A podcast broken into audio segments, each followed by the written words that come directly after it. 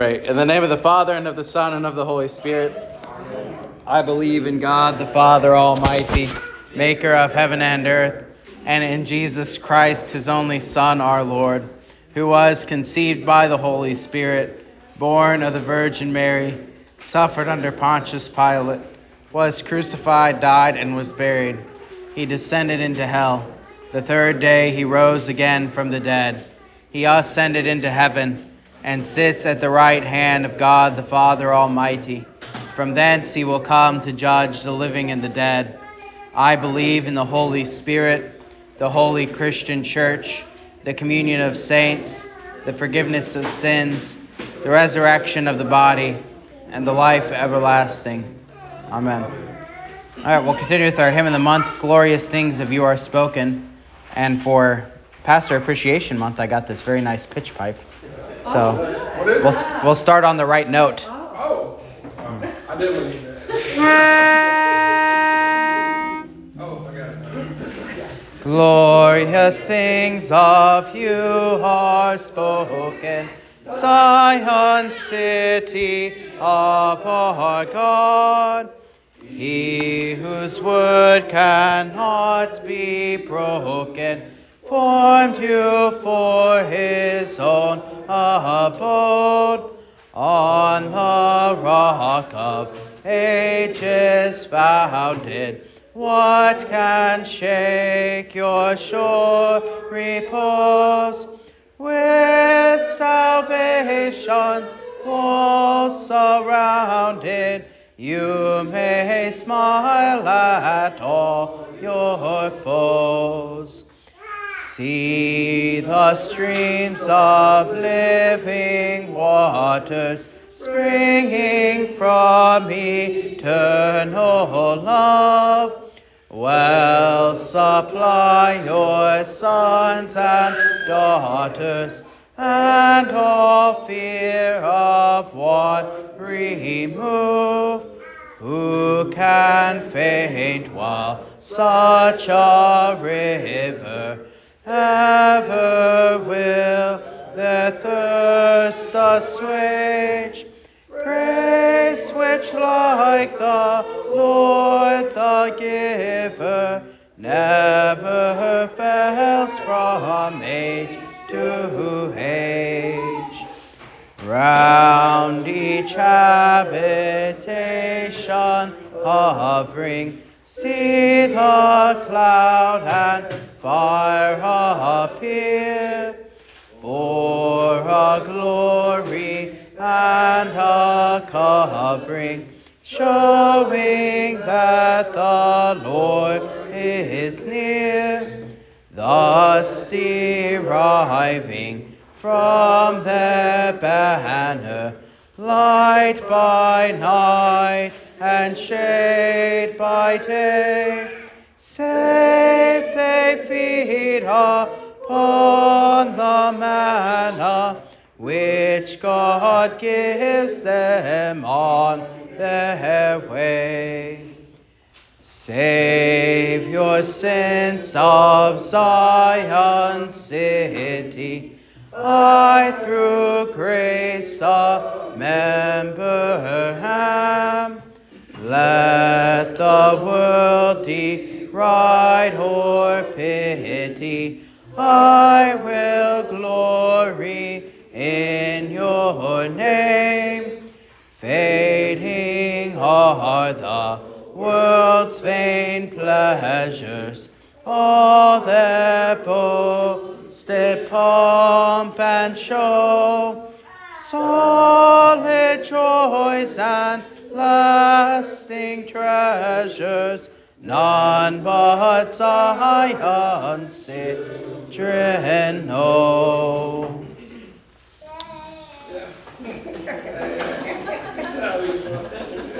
All right, we'll continue with the catechism memory work. Who receives the sacrament worthily? Fasting and bodily preparation are certainly fine outward training, but that person who is truly worthy and well prepared, who has faith in these words, given and shed for you for the forgiveness of sins, But anyone who does not believe these words or doubts them is unworthy and unprepared. For the words for you require all hearts to believe. And the Bible memory work. Therefore, whoever drinks drinks the cup of the Lord in an unworthy manner will be guilty of sinning against the Lord's body and blood. 1 Corinthians 11:27. Let us pray. Our Father, who art in heaven, hallowed be thy name. Thy kingdom come, thy will be done, on earth as it is in heaven. Give us this day our daily bread, and forgive us our trespasses, as we forgive those who trespass against us. And lead us not into temptation, but deliver us from evil. For thine is the kingdom, and the power, and the glory, forever and ever. Amen. And Luther's morning prayer. I thank you, my heavenly Father, through Jesus Christ, your dear Son, that you have kept me this night from all harm and danger. And I pray that you would keep me this day also from sin and every evil, that all my doings in life may please you. For into your hands I commend myself, my body and soul, and all things. Let your holy angel be with me that the evil foe may have no power over me. Amen. The Almighty and merciful Lord, the Father, the Son, and the Holy Spirit, bless us and keep us. Amen. All right, kids can go off to Sunday school.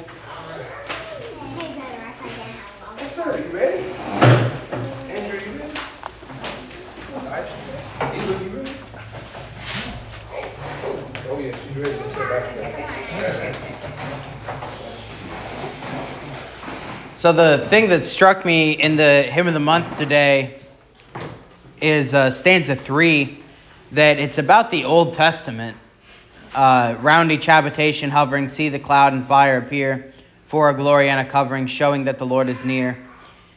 Uh, so it's talking about the in the wilderness wanderings when God shows His glory and His presence and His protection for the people of Israel by giving them fire by night and a cloud by day to follow.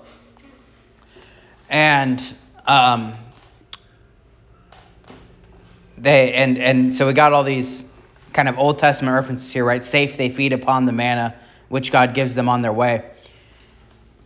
What's interesting is the hymn as a whole is about dwelling in the city of God as New Testament Christians, right? As, and you get that in stanza four. Save your sense of Zion city, I through grace a member am. Let the world deride or pity, I will glory in your name. And so when we think about the Old Testament, I think it's right, as this hymn does, to see ourselves as part of that. Right? Not that we're under the old covenant. We're going to talk about the old and the new covenants when we talk about Jeremiah. Not that we're under the old covenant anymore, but that there is a continuation of the people of God, the city of God, God's presence and God's glory. It's the same God in both the Old and New Testament. There is a continuation of these things, right? There are certain things that change when Jesus comes, but not everything does. Now, of course, we don't literally have a cloud by day and a fire by night uh, to guard and protect us and to show us, you know, which direction we need to walk in, right? But um, we do still have God's glory and God's presence with us, right? And, and in a sense, we always have had uh, the ruling of God's light in the earth. I, I, I was thinking about this recently. I, I, started listening to this audiobook about um, creation. And one of the points the guy makes is that we don't, ha- like, children have this, like, wonder about creation, right? Like, they they pick up sticks and leaves and, and, and rocks and look at pictures of mountains and think it's just the most amazing thing ever, right?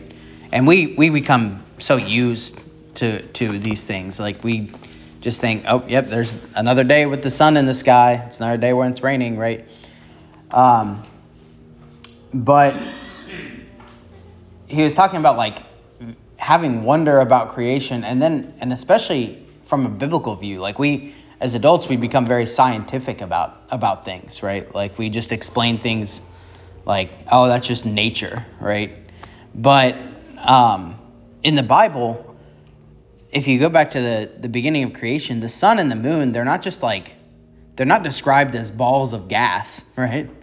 Um, Genesis 1 describes, first of all, the, the light is, is created before the sun and the moon, and the light is coming from God Himself at that time, right? And then on day four, God allows His, his light, the light that comes from God, to dwell in the greater light, the sun, to rule the day, and the lesser light, the moon, to rule the night. Um, why am I talking about this? Uh, any, anyhow, yeah, so um, we don't have a cloud and fire like the Israelites in the wilderness wanderings did. That was a specific revelation of, of God's glory for them. But we still, for one, do have the sun and the moon, right? We have the stars in the sky and, and the heavens, and, and we can see God's glory in creation, right? In the clouds and in the in the in the sun and whatnot.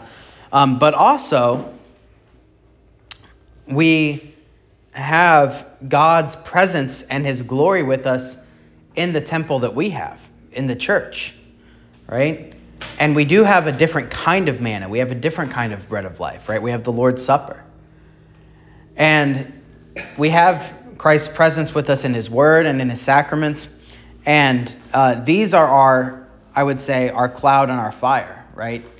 That as God's Word teaches us, as His presence comes, presence comes to us in the in the divine service, right? That we are being guided and protected and shown God's glory and God's presence, right? And um, we we have these things, right? These are things that belong to us as New Testament Christians.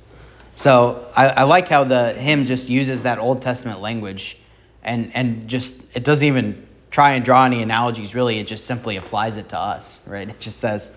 Uh, round each habitation hovering, see the cloud and fire appear, right? And, and you're supposed to kind of know what these things are. So, um, anyhow, I, I this is a great hymn. It's one of my favorite hymns. So um, I don't know what we're doing next month. I have to figure that out probably tomorrow. So I'll let you know. But um, yeah. Pastor, Yes. Where we live, you can see some beautiful sunsets. Oh, yeah. Oh yeah. Beautiful. And you just say a little prayer of thanks that you're able to see them. Yeah, absolutely. Oh. Yeah, it's always good. Always And it's it's uh if you ever end up in a place where you, you don't have light pollution, you kind of got to go a decent ways away from Memphis. Um, but if you you can get away from Yeah. light pollution and and look at the stars in the sky one night So on a clear night, Mhm. it's it's really something. Directly at it. because And think about Abraham. Yeah, Our drive. right. Think the of Sunsets we have. Yeah. Think about Abraham in the desert before electricity, Yeah. right? When God gives him this promise that you know your your nation your offspring is going to be like the stars of the sky, right? I mean, they literally are uncountable. Um, anyway, So wh- what's that? that, that's a, that's a thing too to consider about Abraham is supposed to also be the father of many nations. Right.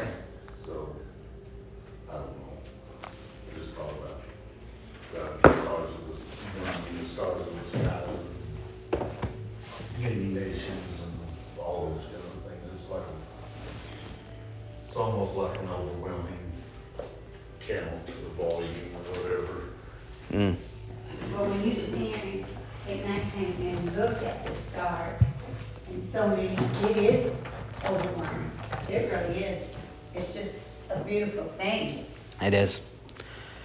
Um, yeah, we gotta. I think we. I, I really do think we have to recover, like, God's glory in creation. I, I think uh, we've become way too naturalistic about these things. Yeah, and take take it for granted. sun coming out of the clouds Yeah, and the rays, Yeah. always makes me or rainbows. Rainbows Oh, are yeah, great. Yeah. Yeah. All of those. Or in the springtime, when it just starts to warm up after the sun starts starts coming up and you hear the birds get really active singing. Oh, yeah, oh, It's yeah. like A thousand Yeah. birds singing all Yeah. different songs. Mm. Kind of think of like the, Yeah, it's I true. know that's a little over the top, but No, it almost like a isn't. choir of angels. No, I think, uh, That's yeah, I think, amazing. I think we have to think that way. Um, I know at those times you feel close to the Lord. Yeah. You really do. Hundred percent. Yeah. Totally agree. All right. Um, so uh, I'm not going to spend a lot of time. I'm not going to spend any time on the catechism. So we're we're entering into Jeremiah, the next prophet. So we just finished Zephaniah, and um, if you go down the list of of prophets, Jeremiah is the next prophet of Judah. And these next number of prophets are going to actually um, be be right at the end of Judah's existence, right before before the Babylonian captivity. And Jeremiah himself actually overlaps with the end of Judah and the beginning of exile. So part of his part of the book has to do with the end of, of Judah and the coming of the exile, and then he actually also recounts going into exile. And he himself is taken into prison a, a couple times. And it's actually a good a good uh, look. Maybe we'll look at some of those passages that um, you can kind of see how he how exile starts to work because Jeremiah as a prophet is exiled and then he gets to come back for a little bit and and it's kind of a complicated situation. But remember if you remember back when I was explaining how exile worked um, it's like that that people are separated and taken to different places and moved around and, and these types of things so that happens to Jeremiah anyhow um, but if you read uh, 1 verse 1 in the book of Jeremiah the words of Jeremiah the son of Hilkiah of the priests who were in Anathoth in the land of Benjamin, to whom the word of the Lord came in the days of Josiah, king of Amon. So he uh, prophesies first in the year of Josiah, in the 13th year of his reign. It came also in the days of Jehoiakim, the son of Josiah, king of Judah, until the 11th year of Zedekiah, the son of Josiah, king of Judah, until the carrying away of Jerusalem captive in the fifth month. So he gets we get five months of exile right? Starting with Josiah, so like the third to last king or something like that, if I remember right. And then going five months into the exile. So that's um, uh, hit the time in which he prophesies, right? So um, just as far as background goes, we're, we're talking about Josiah through the exile and so he's in the years approximately. I went and wrote them down. You can compare them with your sheet if you want. Uh, 628 to uh, 580 BC. All right. Um, the next point of background that we should mention for Jeremiah, the book of Jeremiah, is that it is uh, not in chronological order.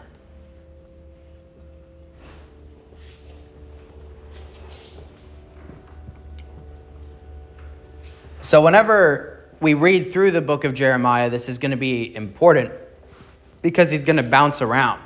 Uh, for instance, he's going to recount the siege of Jerusalem two different times once in chapter 39 and once in chapter uh, 52, right? Um, that there's multiple uh, like recountings of things. And really, what this is, is a, if you've ever read um, or seen something in literature called like a collection, right? So you might have like, for instance, a collection of short stories by a certain author or something like that.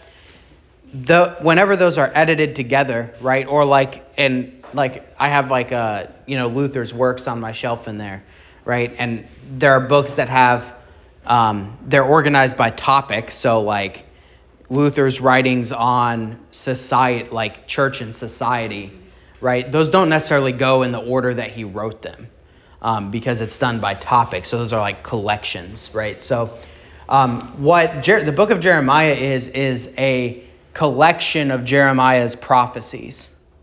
his prophecies, his sermons, and even stories about Jeremiah himself. And we know from chapter 36 that he had the help. Um, so Jeremiah was a prophet, but he had the help of a scribe who wrote things down for him named Baruch. So uh, this is probably the only instance that I can think of in the Bible like this. Well, we know that um, that Mark was the scribe of Peter, so I guess we have that. So the book of Mark, the Gospel of Mark, is really the eyewitness account of Peter. Mark wrote it down, but uh, so it's kind of similarly, I guess. But but otherwise, this is the main main instance of this I can think of that we have a a scribe for a guy um, who collects his works for him, right, and writes them down. And chapter 36, where we find that out, is, is pretty interesting. Um, it's a good story of what happens. Uh, so, so anyway, that's uh, the kind of structure of the book. Is just keep in mind there's it's kind of all over the place, and our outline is going to be this is going to be the longest outline we've had. And well, the other reason this is going to be the longest outline we have is that uh, this is the second longest book in Scripture uh, to the Psalms. Now, it depends on how you count. Um, this is the second, truly the second longest because it's the second longest in terms of individual words and word count, right? Now, Isaiah has more chapters. Um, there are, uh, and then a, I think a different book, maybe it's Ezekiel or something like that, has more verses total. But in terms of words, uh, Jeremiah is the second longest. Psalms Psalms outranks all the all of them in, in all three categories. But um, next to the Psalms, the book of the Salt, the Psalter, uh, Jeremiah is the second longest book in Scripture. So it is probably going to take us a couple weeks to get through. So just forewarning. Um, I'm going to be honest with myself for once that I'm not going to get through it all, all in one day. Okay. Uh, so that's really the background that you need to know. Um, like Jeremiah says there in 1 verse 1, he's uh, a, a, son of priest, right? He's son of Hilkiah. And he is, is called by the Lord to prophesy. We're going to talk a little bit about his call in chapter 1. He's got a some of the callings of the prophets are particularly interesting. We are like when we talk about Isaiah with chapter 6 in Isaiah, right? His calling um, in the temple with his the experience of the Lord is is quite interesting. Jeremiah also has a fairly interesting calling uh, that we'll look at here. All right, but uh, let's look at some themes then, unless there's any questions on his background. All right.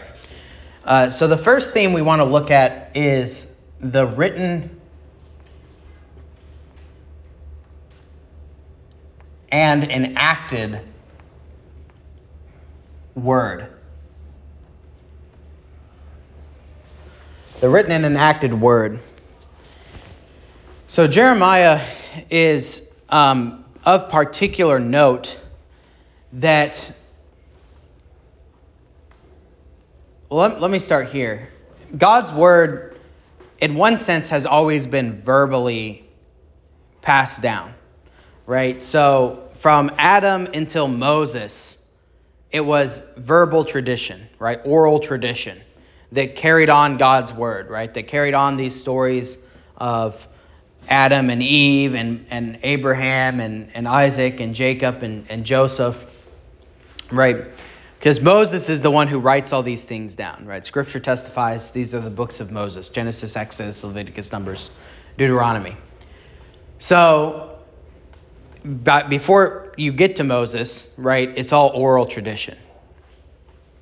And we can talk about how oral tradition works and how it's actually very accurate in these cultures and things like that.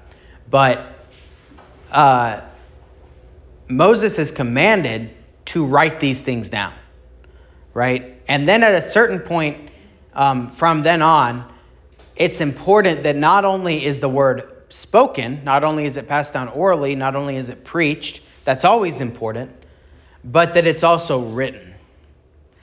And we've come across this a few times. Uh, what what prof, prophet was it that had the a thing about the written word as well? Was it um it was Habakkuk, right? Habakkuk had something about the written word. Um, anyway, but sometimes in these prophets, we'll get these phrases about how the Lord commands them to write it down. And that's important because the, the written word is how God planned from eternity, I believe, to preserve his word. And it, it's interesting. So, like, for instance, when you get the, when the New Testament is completed, in the early church, they were not afraid to copy it and distribute it. Right? There was this, with other kinds of writings, with like, say, like Homer or something, there was this fear that the more people copied, the more errors there were going to be. And so people, they would only be for professional scribes to make a few copies. Also, it was expensive to make copies because they, it's like hand copying, right? Well, Christians never had that fear. They were like, copy it, copy it, copy it, send it everywhere, right? And in fact, in, in the long term of history, we actually are much more sure now about what the Bible, the original Bible says, than we are about like what the original Homer says, because we have so many more copies to compare, right? And because the scribes were very careful in what they did, and in fact, they, you know, 99% of it all agrees with with one another, right? So we're very confident about the Bible that we have. So the written word is important because it has to do with God's preservation of his word, right? God's not going to let his word fall away, right? The word of the Lord endures forever. Man is like grass, man fades, it withers. But the word of the Lord endures forever.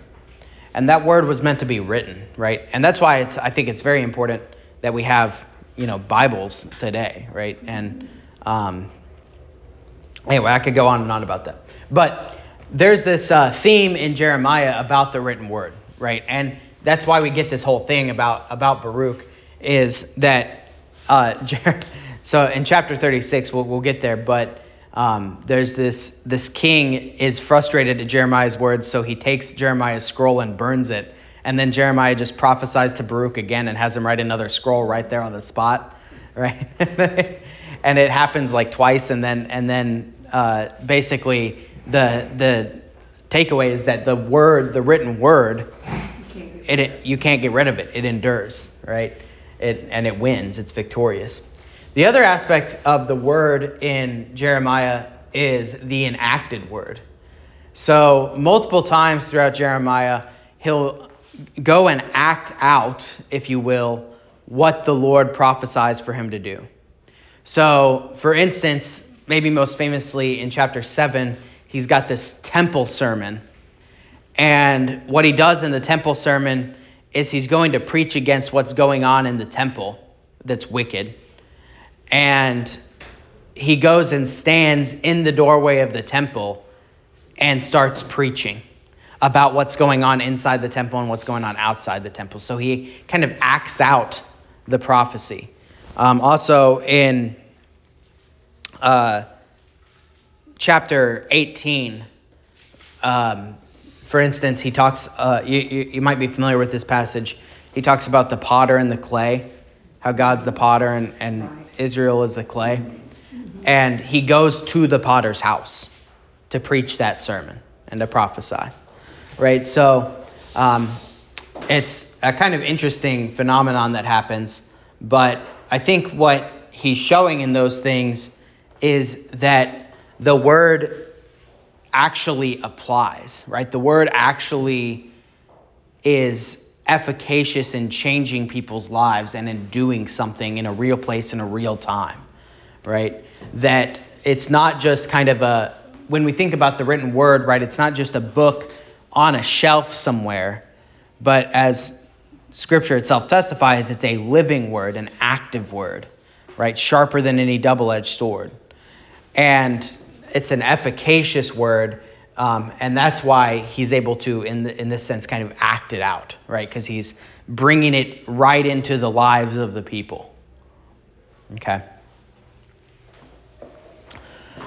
The next uh, theme we want to deal with is kind of actually part of what we were just talking about is uh, the the theme of the land or of creation. And with all these prophets, right, we've gotten this kind of law and gospel type of thing where there's some sort of destruction and then some sort of restoration or some sort of um, law preaching and then some sort of gospel preaching, if you will. Well, the way that Jeremiah majoritively, not majoritively, but um, the way that Jeremiah handles a lot of that is that this this theme of the land and that things are going to be uprooted is kind of the language he uses uh, uprooted and tore down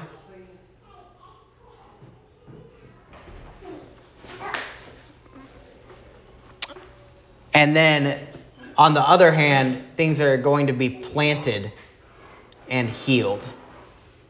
Right? So, kind of like you would heal a, a plant that was sick, right? If, like, you have a tree that's kind of falling over and, and you have to brace it up so it can it can heal, right? Or if it's got a fungus and you have to put fungicide on it so it can heal. That kind of idea. So the land is going to be uprooted and tore down, right? So it's like a it's like it's going to be tilled. It's like a garden, right? It's going to be everything's going to be uprooted and and torn out, right? Going the weeds are going to be torn out of the land, and then he's going to plant a new garden, right? God's going to plant a new garden. So this is kind of the image that Jeremiah likes to use for describing Judah and describing Israel, that they're going to be uprooted, right? And and they and and we use this language to talk about what happens uh, to nations like Judah, right? Whenever whenever a nation is sieged and the people have to leave, right? They are what do we say? They're uprooted from their homes, right? And this is the language Jeremiah uses. So the, the people of Judah are uprooted and the, the city is tore down. But then God's going to eventually plant and restore and heal. Okay? So That's kind of the language that he uses. All right, the uh, next theme that we want to look at is the theme of the covenant. And we have with the covenant the old and the new. And it's interesting because we use this language all the time in, in the church and in theology to talk about kind of the distinction distinction between the Old and New Testaments. And um, you know, the maybe the most famous place that we get this language is this is the new covenant in my blood, shed for you for the forgiveness of sins from the words of institution, right? Um, however, it actually only appears in Scripture a few times. It's not actually popular Scripture language, right? It does appear in Scripture, right? Uh, obviously, there in the Lord's Supper. And then in Jeremiah 31, he talks about the Old and the New covenants. Um, now, I believe, if I'm not mistaken, that Jeremiah 31 is the only place that the Old Testament talks about the new covenant um, in that language. It talks about it all the time, just not in that, that exact language. Now, it does use the language of covenant all the time, like when um, God when God goes to Adam and to Noah and to Abraham and to all the all these people, he, he's constantly saying, I'm going to make a covenant with you, I'm going to make a covenant with you, I'm going to make a covenant with you. And uh, that's definitely lang- that's definitely part of the language of the Old Testament in that sense. But this uh, this this contrast I'm saying between the Old and New Covenant is kind of not that popular in Scripture. But uh, Jeremiah is the one that really brings it out in, in chapter 31. So we'll take a look at that. But uh, regardless, the, the whole idea of the theme is there, though, that basically, so what is a covenant? A covenant is a, it's like a contract between two parties, right? And you have um, both, both parties have a, have an end of the bargain to uphold. And both, and with that, there are attendant blessings and curses, right? So if the, if the contract's upheld, there's going to be certain blessings that are involved. If it's broken, there's going to be certain curses that are involved. And God makes this old covenant with his people, right? And his, his covenant is that he's going to uh, have mercy on his people and he's going to save his people and that they need to follow him alone, right? They need to be faithful to him. Now, the amazing thing about the script, the story of Scripture, is that the old covenant, the people fell, right? They don't follow what he says, right? And and you know all these laws that we get in the book of the books of Moses, the people basically utterly fail to do, right? And that's been the story of the divided kingdom. Is they're supposed to be uh, worshiping God alone. They're supposed to have been taken over uh, the land of Canaan and made it a Christian nation. They're supposed to have uh, been following all these regulations of the temple and the tabernacle and all these things, and they haven't done it. They've they've totally failed in every aspect of it. What's amazing is that the Lord continues to have mercy on them. He does punish them, right? There are again there are attendant curses for breaking the covenant, and that's why we get the Babylonian exile, for instance. But God is so merciful that he keeps his mercy even though he doesn't have to. And he actually says, instead of keeping the old covenant uh, forever, he says, I'm going to make a new covenant with you that's going to be even better. And that's the, the covenant that comes with, with Jesus Christ incarnate, right? That's the new that's the new covenant that comes in the blood of Jesus Christ. And so, uh, anyway, we'll we'll talk about that more in, in chapter 31. But that's something that, and that goes again with this tore down and, and planted, uprooted and planted, right? That God's going to ultimately take, um, put to an end this old covenant and and establish a new covenant. But really, it's not that with the old new covenants, it's also not that the new simply replaces the old, the old is subsumed into the new.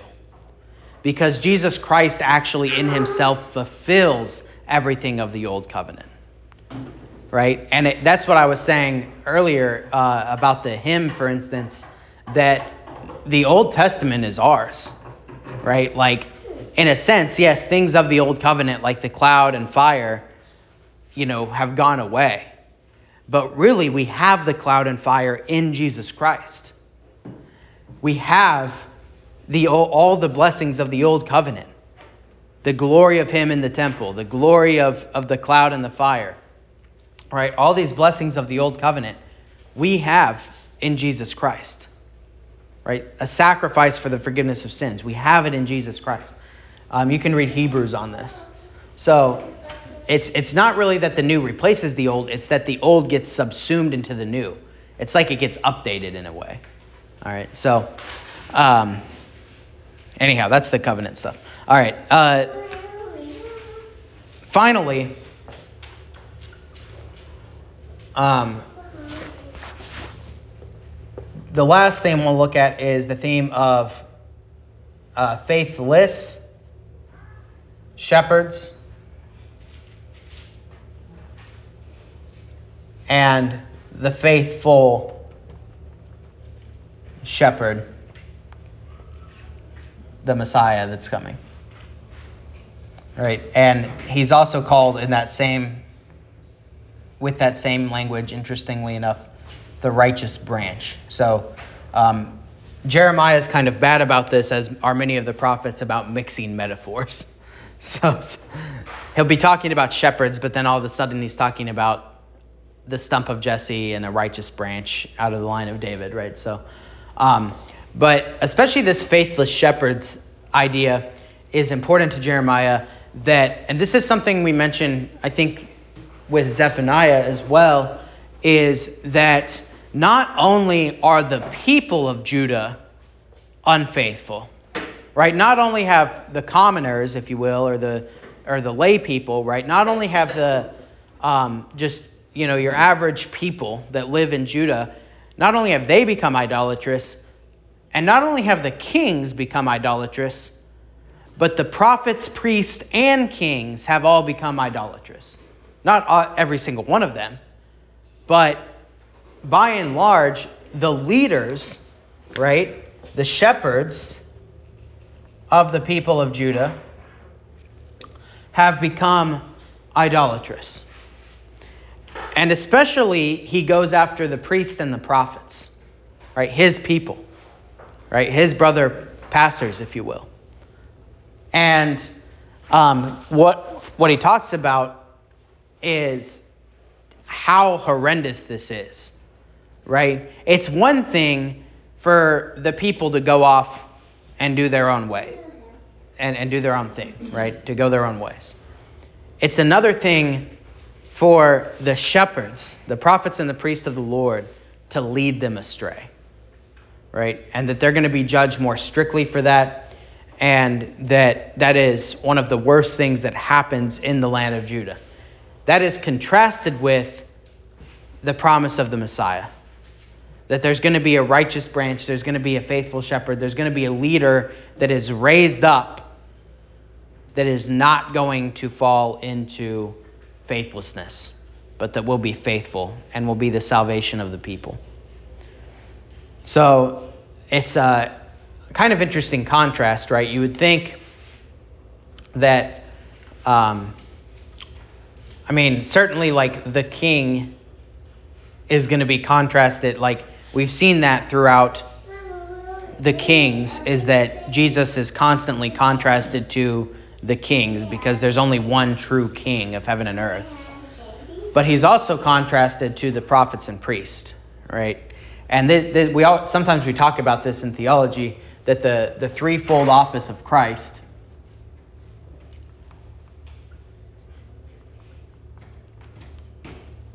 is that of prophet, priest, and king.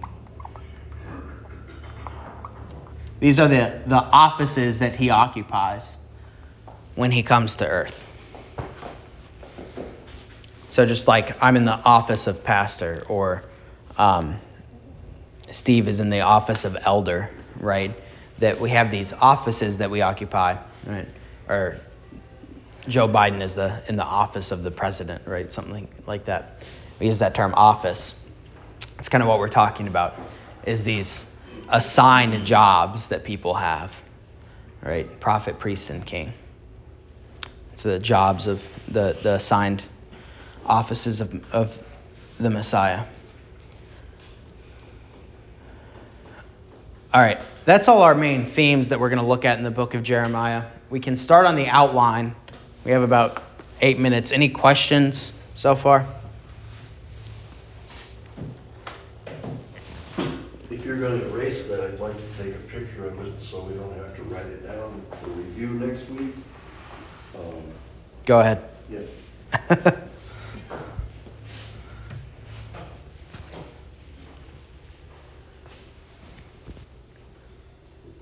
you got it? yeah. Okay. All right. Um,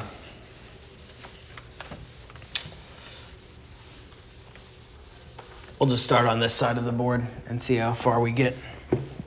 All right. So this is going to be a, again kind of our largest outline. Um, I I think. I, because it's a collection, it, again, it's much more all over the place. Isaiah is long, but he's got a very simple outline, unlike Jeremiah. So that's how it goes.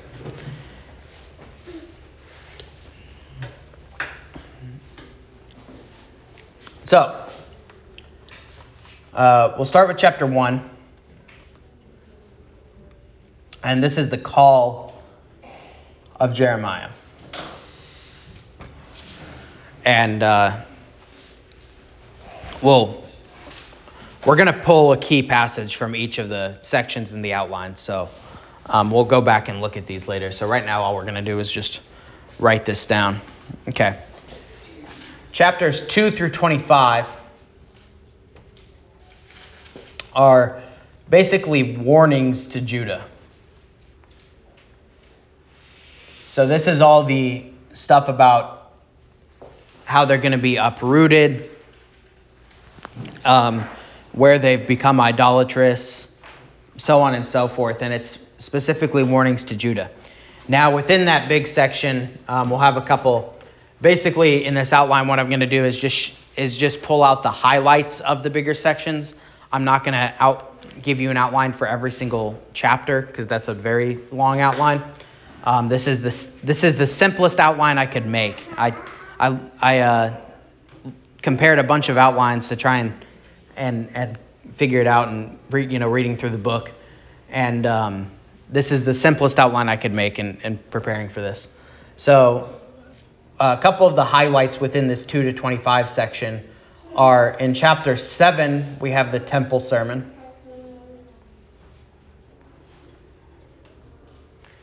in chapter 8 we have the uh, it's a somewhat somewhat famous verse uh, the balm in gilead.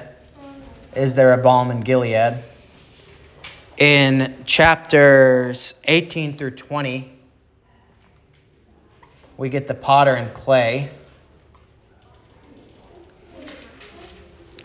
In chapters uh, 23 in chapter 23 we get the uh, faithless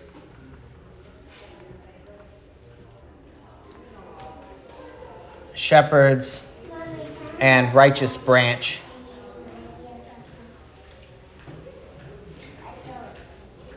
In chapter 25, um, we get kind of a summary of this first part of the book of the warnings, and then also specifically culminating in the cup of wrath, in the cup of the Lord's wrath.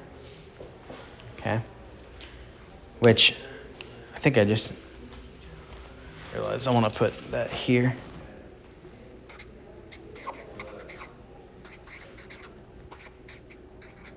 I want to make sure we talk about that when we go to the key passages. All right, then the next big section is uh, 26 through 45. And by the way, the reason I give you these outlines, um, I know maybe maybe outlines are boring to some people, but if you can grasp the outline of the book, it makes it a lot easier, in my opinion, to read. Because then you know where you are and kind of where you're going, right? And um, what the co- overall context is, right? So I, I find it very helpful. Um, if you want me to stop talking about outlines, I can do that. But but I I find them very helpful for studying the book as a whole, just to get a 10,000 foot view of what's contained in this book, right? What's going on. All right. Uh, so in 26 through 45, we have a couple different highlights. Um, 26 through uh, 29. These are some of the passages about Jeremiah himself being persecuted. So, kind of going along with this faithless shepherds theme as well, one of the things that happens in the book is that the faithful shep- one of the faithful prophets, Jeremiah himself, gets persecuted, um, while the faithful shepherds get to go on scotch free. So, it's kind of an interesting contrast that goes on there. Okay, um, then 30 through 33 are these messages of hope and the, the new covenant uh, as well in chapter 31. 36, we already mentioned, is the, the scroll and the written word, the story of the scroll and the written word. And then uh, 39 through 45 is all about the siege or the destruction of Judah. So you can notice it's kind of, again, it is kind of all over the place, right? We have like warnings up here, but then we have the messages of hope, and we have stories about Jeremiah, and then we got a story about the scroll, and then we have the account of the destruction of Judah, right? It's kind of just all over the place. All right, and then in chapters 46 through 51, uh, we have um, both judgment and hope for other nations. Right? So now he gets expanded outside of just Judah and looks at some of the other nations. Now, in 46 through 49, um, that's you know a bunch of nations. He does a very similar thing to Jeremiah, where he kind of draws a circle around Jerusalem, right? Philistia, Moab, Ammon, all these all these places. But then, interestingly, in 50 and 51, he spends two chapters talking about Babylon. And this whole book, right? This is right near the end of the book. The whole book, he has been talking about how Babylon's going to come and destroy you. Babylon's going to come and destroy you. Babylon's going to come and destroy you. And then right near the end, he says, Oh, and by the way, Babylon's going to get theirs too from the Lord. Right? So um, he includes this vengeance is the Lord's type of language right near the end of the book. All right. And then uh, finally, 52. Um, uh, he uh, again recounts the destruction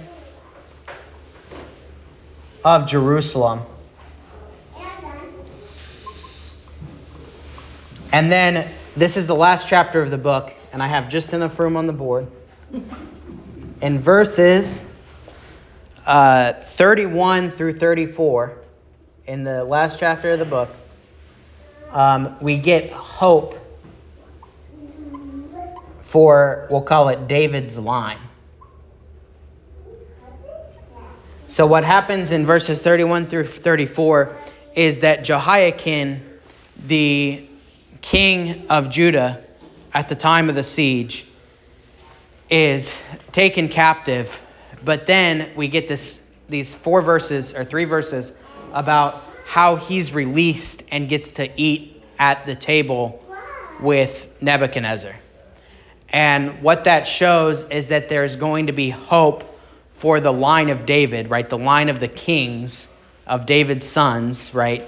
To survive in order that the Christ, Christ the King might be brought about. Right? So there's this little tiny message of hope in the last three chapters of the book. Um, and that's that's how the book ends. All right, so that's your outline for Jeremiah. Uh, any questions from there? That's actually a great place to end because then next week we'll just start with key passages and we'll um, just work our way through through the book. So we're going to take one passage from each of these different sections here. So we'll have like about I don't know 20 or so passages to work through. All right.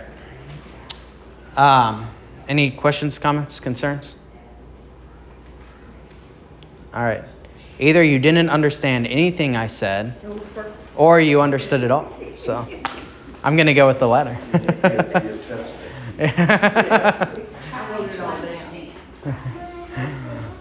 all right, let's pray.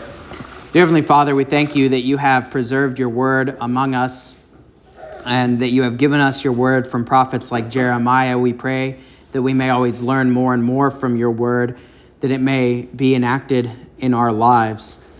We pray that you would bless our time together in worship and that you would bless the preaching of your word to edify those who hear.